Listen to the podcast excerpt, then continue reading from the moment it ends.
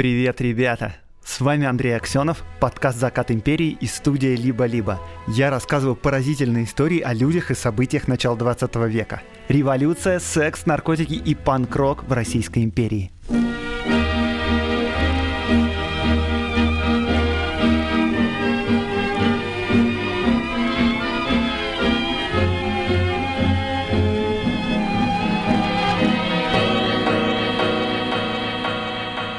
Оглядываться с сожалением на прекрасное прошлое – задача не только трудная, но просто неприятная. Как бы прекрасно ни было прошлое, раз оно прошло, говорить о нем нечего. Это текст, которым открывается серия открыток «Москва в 23 веке». Ее, эту серию открыток, нарисовали по заказу шоколадной фабрики A&M в 1914 году. И на серии изображены виды Москвы такими, какими их представляли себе люди в начале 20 века. А это значит, что с вами рубрика «Ретро-футуризм», которую я веду вместе с компанией Selectel.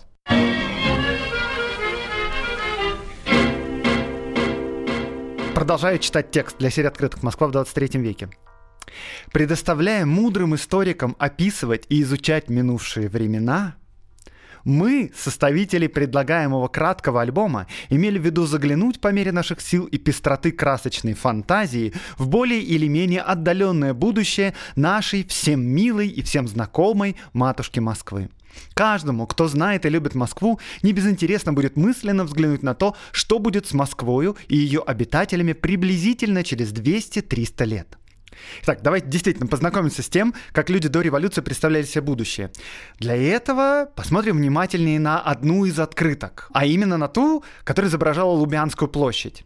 Мы как бы смотрим на площадь с Никольской улицы, на месте детского мира и штаб-квартиры ФСБ мы видим высокие десятиэтажные здания – и самое первое и главное, на что обращать внимание, под площадью видна крупная станция метро, очевидно, Лубянка.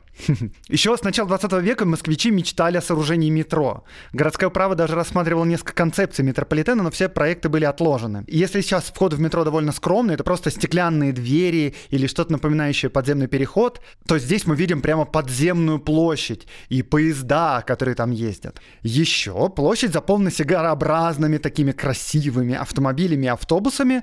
Ну, впрочем, она и сейчас ими заполнена. Над всеми зданиями виднеются линии надземных железных и подвесных дорог. Э, на уровне примерно 20-30 этажей простроены линии, и по ним мчатся прямо освещенные электрическими огнями поезда. И да, если метро нам сейчас кажется, конечно, неотъемлемой частью мегаполиса, то вот Московский монорельс надежд не оправдал. Еще на первом плане виден отряд военных кавалеристов прямо на лошадях. Да, в 23 веке. Поясняющая цитата такая. «По мосту над метрополитеном мы видим стройный отряд доблестного русского войска, сохранившего свою форму еще с наших времен». Э, действительно кавалеристы одеты во что-то напоминающее красные казачьи шинели. И при всем футуризме, да, тогдашним жителям, кажется, не доставало фантазии, чтобы предсказать полный упадок кавалерии, который произошел буквально через несколько десятилетий. Но вишенка на торте — это огромный дирижабль в небе с логотипом фабрики A&M. Собственно, дирижабли, видимо, это будет такой вид транспорта, который сможет перевозить любые большие объемы грузов на далекие расстояния. И самолеты тогда уже существовали вовсю вообще-то. И даже существовали первые регулярные рейсы, но все равно маленькие аэропланы тех лет казались совершенно неспособными перевозить тяжелые грузы. Это была рубрика «Ретро-футуризм» от компании Selectal. Теперь каждую неделю я буду вам рассказывать о мечтах о будущем из прошлого и позапрошлого века. А Selectel — это один из лидеров IT-инфраструктуры и облаков. Selectel открыт экспериментам, нестандартному мышлению, изобретательности и мечтам о будущем.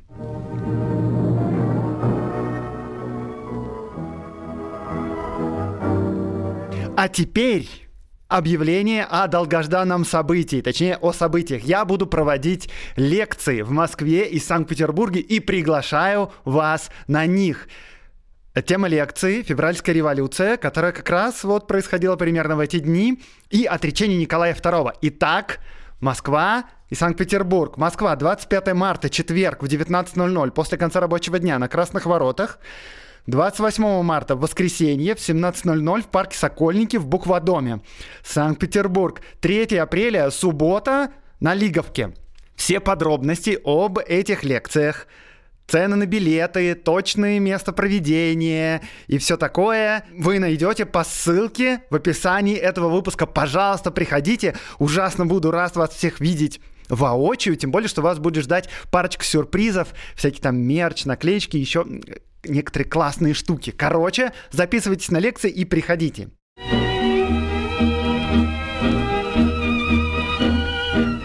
Так, возвращаемся в начало 20 века. Вы в Москве. В ресторане. Вечер субботы. На часах 11. Вся компания уже порядочно накидалась.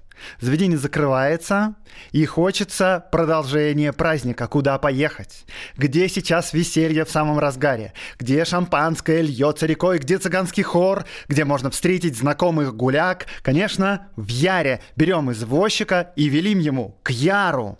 Или вот еще такой вариант. Выходной, мы выходим из театра, уже поздно, но после спектакля хочется продолжения ночи. Куда ехать? Конечно, в Яр. Извозчики любят такие заказы. Во-первых, господа, спешащие вечером в Яр, обычно не жмоты и платят хорошо. А во-вторых, хозяин ресторана, Сундуков, он сам из бывших официантов. И он постановил, что лошадей-извозчиков, которые привезли клиентов в Яр, кормят сеном бесплатно. Извозчик наш мчит по Тверской, проносятся последние уже жилые дома, и уже на самой окраине Москвы по левую руку мы видим Брестский вокзал, часто белорусский вокзал. И вот мы выезжаем за город. И здесь, фактически за городской чертой, стоят шикарные виллы московских купцов. И мы проезжаем их, и уже в Петровском парке, примерно где сейчас третье транспортное кольцо, мы, наконец, приезжаем к Яру. Яр — это ресторан, легенда. В Яре кутили еще Пушкин и Толстой в юности. Правда, Пушкин гулял еще в старом здании на Кузнецком мосту. Сейчас Яр располагается в новом месте, за Тверской заставой, вот куда мы приехали, и уже в четвертом по счету здании. Это здание возведено в 1910 году. Сейчас сюда вмещается до тысячи человек. Ну, это если учитывать столики в саду. Это самое фешенебельное и дорогое место в старой столице. Сюда заходят и члены императорской семьи, и миллионеры-купцы, и известные писатели и актеры. И это, конечно, шик невероятный. Федор Шаляпин так описывает здесь праздничный ужин. Вот, например, встреча Нового года в ресторане Яр среди африканского великолепия. Горы фруктов, все сорта балыка, семги, икры, все марки шампанского и все человекоподобные во фраках. Некоторые уже пьяны, хотя 12 часов еще нет, но после 12 пьяны все поголовно. Вестибюль Яра украшают картины лучших русских художников. И это собрание в шутку называли пропитой галереей, намекая, что художники картинами рассчитывались за съеденное и выпитое, но это только шутка на самом деле. Еще прямо в зале стоят аквариумы, в которых плещутся рыбы самых разных сортов. И рыб этих можно заказывать. И причем перед тем, как официант уносил рыбу на кухню, вы можете вырезать из жабры кусочек. И когда вам приносили приготовленную рыбу, то вы можете приложить свой кусочек и убедиться, что рыба та самая, которую вы заказывали, свеженькая, только что из аквариума. Со временем стали говорить, к Яру не ездят, к Яру попадают. Э, намекая, что как бы нету таких, кто заранее планировал бы закончить день безудержным разгулом, и только роковые обстоятельства могут быть такому причиной.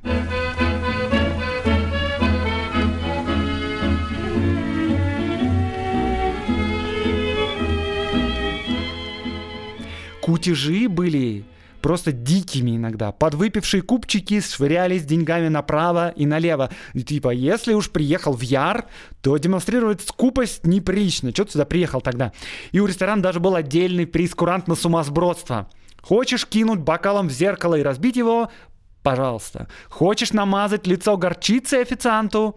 И на это есть своя цена. Официантов, кстати, называли там люди. «Эй, чек!» Человек это уже обращение в некоторой степени уважительное, на самом деле, потому что в обычных трактирах еду подавали половые. Была даже классическая игра в ресторане Яр. Называется «В аквариум». Стоявший в зале рояль наполняли шампанским до краев и запускали туда рыб. Только не живых, а сардин из банки масляных. Кстати говоря, хозяину Яра, вот этому Сундукову, бывшему официанту, принадлежал также один из самых дорогих ресторанов Питера под названием «Медведь». И «Медведь» входил в негласный список мест, которые разрешалось посещать гвардейцам. Потому что, вообще-то, ходить в какой попало ресторан э, ниже достоинства офицера элитного полка. Но Москва и Питер отличаются друг от друга. Просто невозможно себе представить в питерском «Медведе» такой же бешеный разгул, как в Яре. Рассказывали, что однажды к ресторану прибыл Сава Морозов – Наш старый знакомый, помните, примерно год назад я про него рассказывал, текстильный магнат, инвестор Московского художественного театра, спонсор большевиков. И вот миллионер обнаружил, что ресторан закрыт, потому что там сейчас корпоратив. Какой-то золотопромышленник выкупил весь ресторан, никого не пускают. Морозов такого отношения терпеть не стал. И он прямо тут на улице принялся нанимать извозчиков и просто прохожих людей, чтобы они разбирали стену ресторана. И говорят, что он планировал въехать въехать внутрь прямо на карете. Ох, и Яр конечно, славился своей кухней, обстановкой, винами, сумасбродствами, селебрити, которые туда приезжают. Но многие посетители ехали в Яр не за этим. Потому что Яр — это не просто ресторан. В Яре есть сцена, и трижды за вечер на сцене выступает хор. И на сцене в разные дни пели цыганский, шведский, венгерский и русский хоры. Выступали иллюзионисты, танцоры, даже балерины, но важнее всего были все-таки цыгане. И вот мы часто встречаем в романах и дневниках упоминание цыган. Да? Про Пушкина рассказывают, что он чуть ли не кочевал с табором, что на самом деле вряд ли. Что Толстой в юности с ума сходил по цыганской песне. Распутин, да, регулярно кутит с цыганами. Иногда страсть к цыганкам переходит даже границы допустимого. Например, сын водочного короля Петра Смирнова женился на цыганке из хора. Еще было дело, что одна из цыганок из хора Яра, Лиза Морозова, вышла за князя Витгенштейна. И князь скоро умер, а молодая вдова, чтобы не скучать, вернулась обратно в хор. И представьте, как круто для ресторана. В нашем хоре поет светлейшая княгиня Елизавета Витгенштейн. Неплохо, да? И мы вроде, да, все в курсе, что вот хор цыган, танцы жгучих красавец тогда были популярны. Но как-то сложно, на самом деле, провести параллель с сегодняшним днем. Что это за явление такое, цыганский хор? И если вам кажется, что цыганский хор — это медведь, красные рубахи, миллион украшений и вот это «ай-на-не-на-не», то вы не совсем правы. Вот вам для затравки несколько цитат из дневников про впечатление слушателей от Вари Паниной. Варя Панина, пожалуй, самая известная певица-цыганка тех лет. Итак, Феликс Юсупов, а, который вообще-то был женат на племяннице императора, то есть это такое high society, что выше просто некуда. Вот он пишет вот что. Кто хоть раз слышал Варю Панину, никогда этого не забудет. До старости эта некрасивая, вечно в черном цыганка брала публику за душу низким, волнующим голосом. Рюрик Ивнев, поэт. Был на концерте Вари Паниной. Ее романсы меня очаровали. Я просто не свой. На эстраде, окруженной молодежью, Варя Панина пела свои дивные романсы. А вот Толстой слушает граммофон. Варя Панина, а лицо Льва Николаевича сделалось восторженным, поговаривал «Хорошо как, прекрасно». И когда граммофон пропел, Лев Николаевич «Бис, бис, повторить». Варя Панина — это первый сорт, народный тон, какой-то древностью дует. А вот, пожалуйста, что сказали однажды Шаляпину. «Ты слышишь?» — сказал Шаляпин Серову. «Коровину...» Серов и Коровин — это художники. «Коровину не нравится, что я пою. Плохо пою. А кто же, позвольте вас спросить, поет лучше меня?» А вот есть цыганка одна поет лучше тебя. Какая цыганка? Варя Панина и поет замечательно, и голос дивный. Это же какая, позвольте вас спросить, Константин Алексеевич, Варя Панина? Стрельни поет, за пятерку песню поет и поет как надо. Не все, правда, разделяли восхищение цыганским пением. Э, певиц цыганок, да вообще ресторанных певиц, критиковали, конечно, за неправильно поставленный голос, за дыхание, за преувеличенные эмоции на сцене. Ну, в общем, за неакадемичность. Сложно вообще говорить наверняка, но, на мой взгляд, в то время у любителей музыки был не такой уж большой выбор. Не, ну то есть он был, конечно, но гораздо меньше, чем сейчас. Условно можно сказать, что была вот народная музыка, понятное дело, песни, которые пели в селах, был высокий стиль, как раз вот академическая, классическая музыка, и была эстрада, э, то, что мы сегодня назвали бы поп-музыкой. Вся эстрада фактически была сконцентрирована в ресторанах. Конечно, там известные певицы, та же Варя Панина, могли гастролировать, но в основном это была музыка ресторанов, кафе-шантанов, увеселительных заведений. И похоже, что у тогдашних слушателей, привыкших к чопорной, вылизанной классической музыке, когда все музыканты по нотам играют, вот эти песни цыганок, не всегда правильные, но переполненные эмоциями, страстью. Эти песни вызывали сильные ощущения, просто на контрасте. Были, как вы помните, разнообразные хоры. Да? В одном Яре был и русский хор, и венгерский. Так вот, из всех именно у цыган получалось выдавать максимальный накал страстей. Что же и как они пели? Вот, послушайте Варю Панину. Запись 1905 года.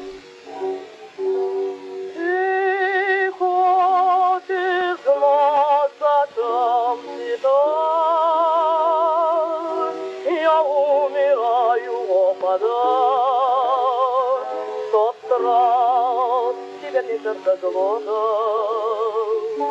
но кто любимой не знал, тот безучастно повторял, еще поплавить обычному. Да, это не что-то типично цыганское, правда? это даже не очень черные, это как бы такой обычный городской романс. Или, как называли тогда этот жанр, жестокий романс. То есть, типа, как сейчас есть мамбл рэп, есть клауд рэп, и тогда тоже вот был отдельный стиль, жестокий романс. Изначально, в 19 веке, когда они только появились, цыганские хоры вообще исполняли русские народные песни. Ну, потому что слушатели хотели русских народных песен, а цыганских не знали, и поэтому не хотели. И цыгане пели то, что заказывала публика, но немного по-своему. И публике нравилось, так что чуть позже русские исполнительницы и исполнители начали перенимать манеру исполнения цыган. А когда эта манера вошла в моду, то публику стали интересовать и настоящие цыганские песни и мотивы. В общем, из двух жанров, взаимно дополняющих друг друга, и возник русский романс как явление – и цыгане пели не свои народные песни. Они пели романсы на стихи русских поэтов, известных и не очень известных. Пушкина, Дельвига, Кольцова, Языкова, Апухтина, Некрасова. А музыку к ним сочиняли также русские композиторы Алябьев, Глинка, Варламов, Зубов. Собственно, цыганским было только исполнение, аранжировки, там, манера, то есть общий вайб. Так, а что такое вот жестокий романс именно? Это самый популярный городской жанр романса. Помните, в выпуске про кинематограф я рассказывал, что в России зрители не любили фильмов с хэппи-эндом, любили страдания, мучения. Идеально, если кто-нибудь умирал в конце. Так вот, вот жестокий романс — это прямо про это. Жестокий романс обычно рассказывает какую-то историю. Он, как бы это сказать, нарративный. Происходит измены, предательство, насильственное замужество, бегство с любимым, похищение невесты, инцест, суд, тюрьма. И как венец всего сюжета, желательно, чтобы в конце кто-нибудь застрелился или повесился. Идеально, если вообще все герои. Вот это жизнь. Вот это я называю жизнью а, большая претензия к городским романсам, так же как к кинематографу, а в особенности к жестоким романсам, тогда состояла в том, что эта вот культура портит вековую, глубинную, чистую, корневую культуру русского крестьянства. В конце XIX века все, кто занимался собирательством русских народных песен, сплошь жаловались на городские романсы. Потому что, как получалось, вот уезжает крестьянин из деревни в город на заработки. Там он, значит, захочет сапоги вместо лаптей, пиджак захочет купить. А еще наслушается вот этих всех песен – про жестокого офицера, который бедную девушку свел с ума и бросил, а она повесилась. И вот он, значит, приезжает в сапогах и в пинжаке в деревню в свою и учит молодежь плохому. То есть городским песням я имею в виду. Пинжак у него крутой, сапоги тоже. Ну, естественно, что городская песня, которую он привез с собой, не менее крута, чем пинжак с сапогами. И вот теперь вместо Туман Яром они поют «А я милого узнаю по походке». Ужас, кошмар, падение нравов, тлетворное влияние города, короче, разврат. Как вы понимаете, городским романсам много было претензий. Ой, скоро, Маша, ты уедешь, уедешь, может, навсегда.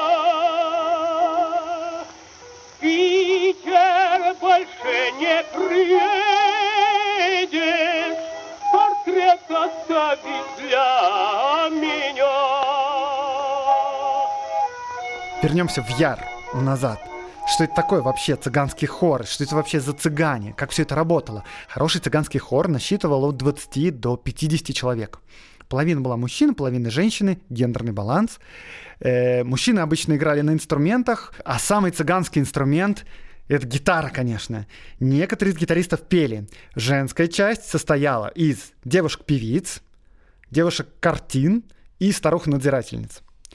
А певицы, понятное дело, пели картины чем занимались. Они тихонечко подпевали. Но и главная задача была не в пении. Картины — это красавицы, но без особенных музыкальных данных, но они красиво стоят в хоре, красиво открывают рот и привлекают внимание гостей. Так, а зачем старухи-надзирательницы тогда? И это отдельная важная история. В Яре, в Стрельне, в других солидных заведениях в цыганских хорах были строгие порядки. Тем более, что хоры эти часто состояли из родственников. А ресторан это дело такое, знаете, все пьют, распаляются от музыки, от молодых прекрасных девушек, которые кажутся доступнее, чем дамы своего класса. И поэтому за девушками надо строго следить. Вот молодой купец приглашает певицу или танцовщицу сесть к нему за стол. Зачем, кстати говоря? Ну как зачем? Он хочет ее угостить. И девушка не может сесть одна. Она садится непременно с компанией подруг. Девушки постепенно уговаривают гостей на подарки себе, на подарки старухам, там, на билеты в театр или на концерт. Могли просто денег просить. Не, ну а что ты в Ярто приехал, на самом деле, не жмотничать же. В идеале можно было уговорить на приват. Э, ну, не подумайте, ничего такого, это приват с хором, я имею в виду. В Яре были отдельные кабинеты, которые можно было снять для своей компании или для себя лично и пригласить туда хор или часть хора для персонального выступления. И, конечно, такое выступление оплачивается отдельно, но тут зато можно заказывать песни хоть одну и ту же подряд по пять раз. И вот, про строгость порядков у цыган. Вот вам цитата из э, воспоминаний Рома Лебедева, сына дирижера цыганского оркестра из Яра. Во время войны 1914 года в Петербурге молодой офицер после выступления хора в кабинете отпустил хор и пригласил хорошенькую плесунью к столу. Когда цыгане собрались в артистической комнате, отец плесуньи сидел как на иголках. Цыгане из-под лобья поглядывали на него. Чувствуя молчаливое осуждение, отец не выдержал и стал стучать в дверь кабинета. Офицер впустил его. Отец приказал дочери уйти. Взбешенный офицер застрелил его. Весь Петербург возмущался, требовал суда. Суд приговорил офицера к отправке на фронт.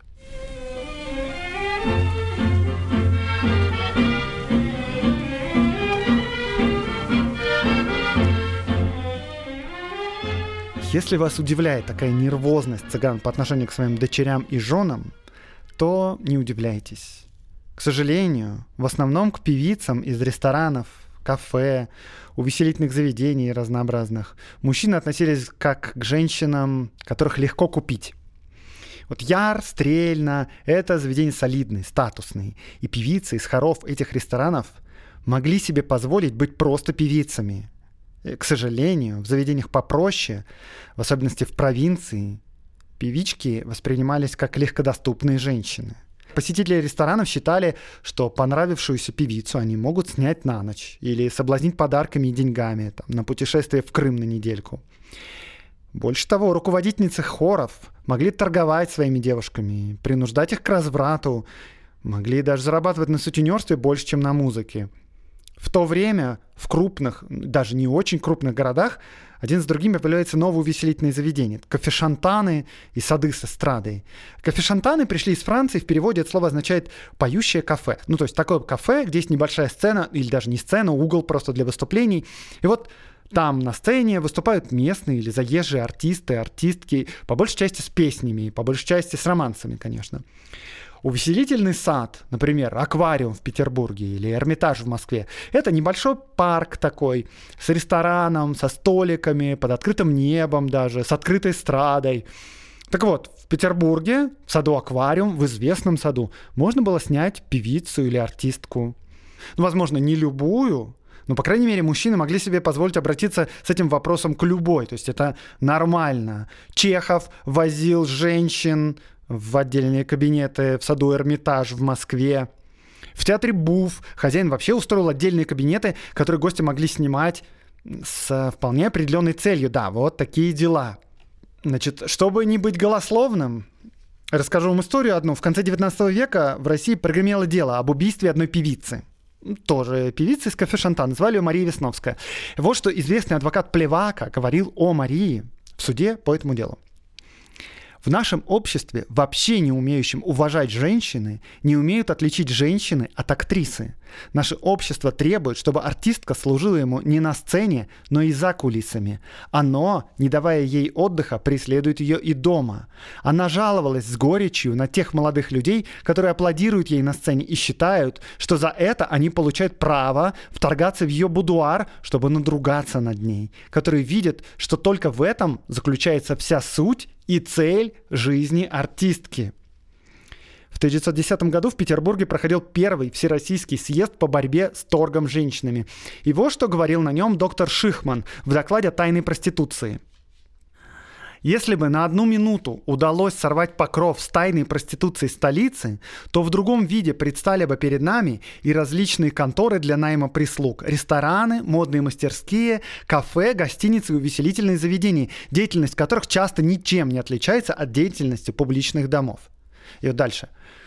У нас в столице открылась пара шансонетных школ, деятельность которых весьма недвусмысленна. Школы шансонеток, попросту говоря, вербуют смазливых девушек и готовят их к занятию проституцией. Конечно, девушка, поступающая на шансонетные курсы и вербуемая в турне, прекрасно знает, на что идет. Вообще, между поставкой живого товара в публичные дома и вербовкой кафе-шантанных артисток мало разницы. И комиссионную роль в этих двух тесно соприкасающихся областях частенько исполняют одни и те же лица. Короче говоря, мало того, что статус женщин в ту пору был довольно печальным, так еще и певиц, и танцовщиц, и артисток просто воспринимали как некую разновидность проституток. И если мы возвратимся к нашим цыганам из ресторана Яр, то теперь вам, наверное, понятно, почему старшие так щепетильно относились к своим девушкам и к моментам, когда они оставались одни в кабинете с мужчиной. Дорогие ребята, Поздравляю вас с 8 марта, с Днем борьбы за права женщин. Этот праздник пришел к нам из тех самых времен, и целью этого дня было вовсе не восхваление женской красоты, нежности и преданности семье. Целью было как раз обратное – изменить общество так, чтобы к женщинам перестали относиться как к сексуальному объекту, чья высшая цель – это рождение детей, а остальное как бы так, посток-поскоку чтобы женщины получили право голосовать, получать высшее образование, чтобы зарплату им платили сообразно делу, которое они делают, ну и так далее. С праздником, милые господа и дамы. thank you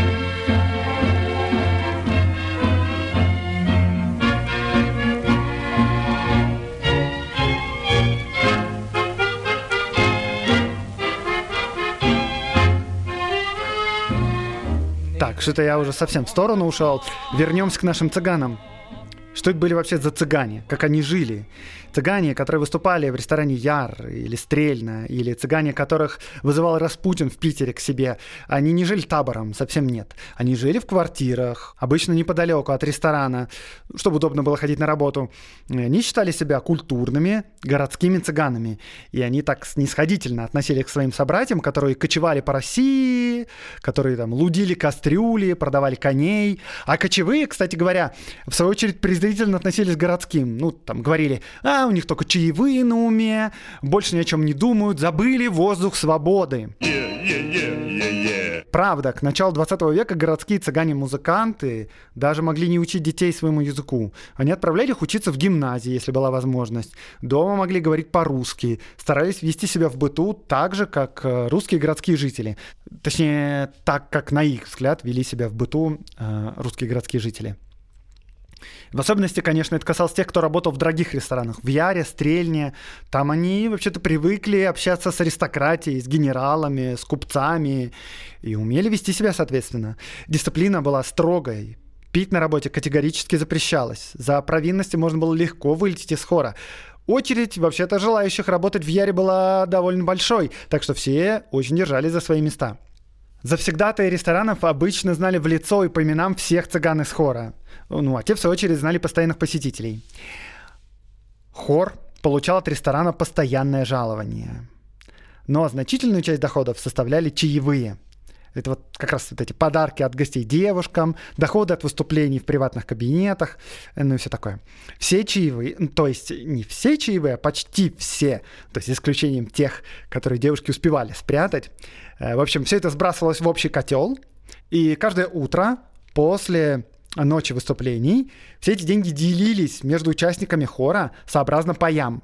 Например, простая певица или гитарист получали один или два пая, солистки и дирижер могли получать по 5-6 паев, и уровень твоего заработка определялся в момент поступления в хор. Ну, понятно, да, что по мере опыта и известности он мог расти.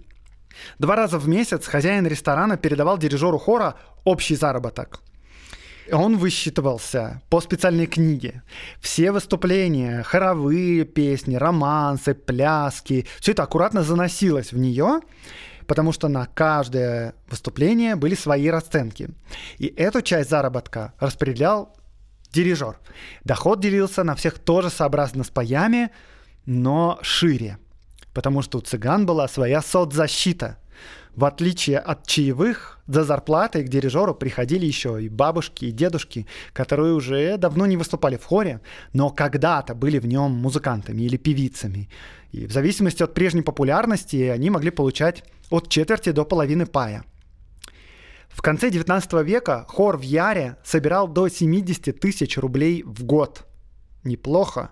Ну, то есть медианная зарплата участника хора составляла примерно полторы тысячи рублей. Это, скажем, зарплата врача или мелкого чиновника. И под утро можно было видеть, как цыгане тянутся из Яра и Стрельны через Петровский парк к себе на квартиры. И если ночь была удачной, то они еще пели по дороге уже свои цыганские песни для собственного удовольствия. А могли даже поехать кутнуть и сами.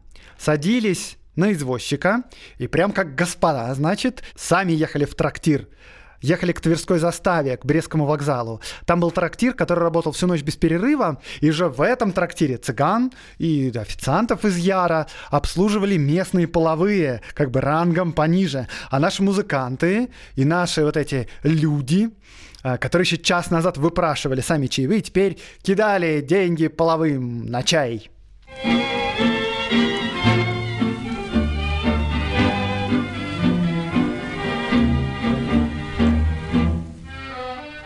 И под конец я вам хочу немного еще рассказать про Варю Панину. В самом начале я про нее упоминал. Это, вот, пожалуй, самая известная цыганская певица тех лет. Интересно, что когда читаешь воспоминания, дневники, мемуары, в них постоянно упоминается Варя Панина. Постоянно. Возможно, даже вы слышали ее имя. Ощущение такое, что знают просто все. Вот она и еще Анастасия Вяльцева — это две самые крупные звезды шоу-бизнеса тех лет. Но когда пытаешься узнать как бы про ее жизнь, про ее историю, не можешь ничего найти. Про ее жизнь известно крайне мало, несмотря на миллион упоминаний. Все просто о ней пишут, все слушают Панину, все ей восхищаются, но это, собственно, единственное, что о ней известно. И ее песни были настолько очевидной частью общей жизни, что никому не приходило в голову подробно узнать про ее жизнь ну, примерно как нам сейчас, да, не приходит в голову написать в Фейсбуке подробный пост о том, как работает магазин «Пятерочка», что там можно купить и как, значит, можно расплатиться на кассе. Это как бы все знают и так, э, непонятно, зачем об этом писать. Так вот, что известно про Варю? Родители Вари не занимались музыкой, по крайней мере, профессионально, но от рождения у нее был необыкновенный голос. Она в 14 лет уже поет в хоре ресторана «Стрельна». Когда она стала известной, она уже перешла в Яр, и стала там руководительницей хора. Пела она низким таким, грудным, почти мужским голосом. И вид имела тоже такой довольно внушительный, я бы сказал. Вот как ее описывали. Она не заставила себя долго просить и через несколько минут вошла в кабинет, поздоровавшись со всеми за руку, с той тряскою манерою пожатию сверху вниз, которая, в общем, характерна для малокультурных людей и мужеподобных женщин. Панина была в широкой, очень просторной, вроде пиджака кофте, странного какого-то цвета. Корсет она не носила, да и вообще в наружности своей, не без расчета, может быть, подчеркивала пожилой свой возраст и мужскую ухватку. Сев на стул посреди комнаты, она сейчас же закурила. Папиросы у нее были толстые-притолстые, папиросы пушка. И курила она беспрерывно, несмотря на заметную одышку. У Паниной была добрая, славная, умная, хотя несколько наигранная актерская улыбка. Глаза у нее, смотревшие с ласковой проницательностью, были прекрасные, с живой искрой в зрачках. И этим своим поведением и внешним видом она сильно отличалась от другой топовой певицы тех лет, от Анастасии Вяльцевой, которая, став известной, жила в невероятной роскоши, одевалась в лучшие наряды, носила там, драгоценности, имела собственный вагон железнодорожный, который прикрепляли к поездам для гастролей. Кстати, вот в этой цитате еще, которую я только что сказал, сказано, что Панина подчеркивала свой пожилой возраст – как вы думаете, какой у него был пожилой возраст? Еще, кстати, я выше давал Феликсу Юцупова, который, повторюсь, сказал так. До старости эта некрасивая, вечно в черном цыганка брала публику за душу. Да. Сколько же ей было лет? Вообще-то Панина до 40 не дожила. Такая вот старушка. ну ладно.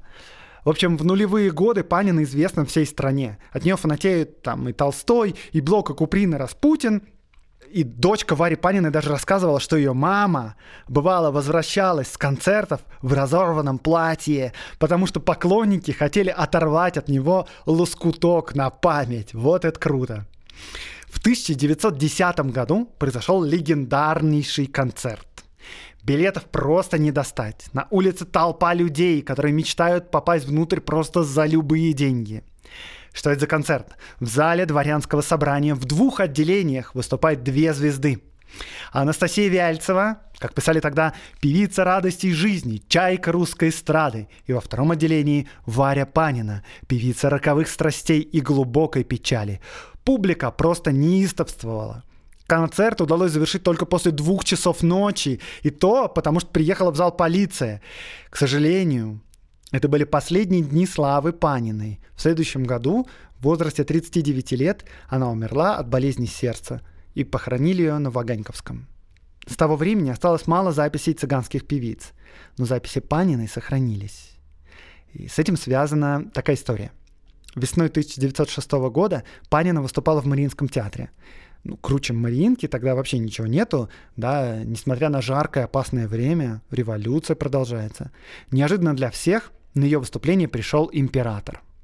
И, как говорят, после концерта он прошел за кулисы, благодарил певицу и спрашивал, есть ли у нее пластинки с записями, а их не было.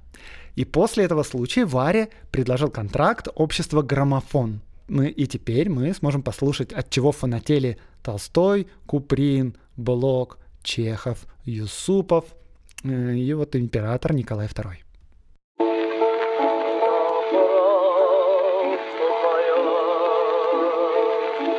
Забыть тебя стараюсь и страх хочу рассудом заглушить. Напрасно я другими увлекаю.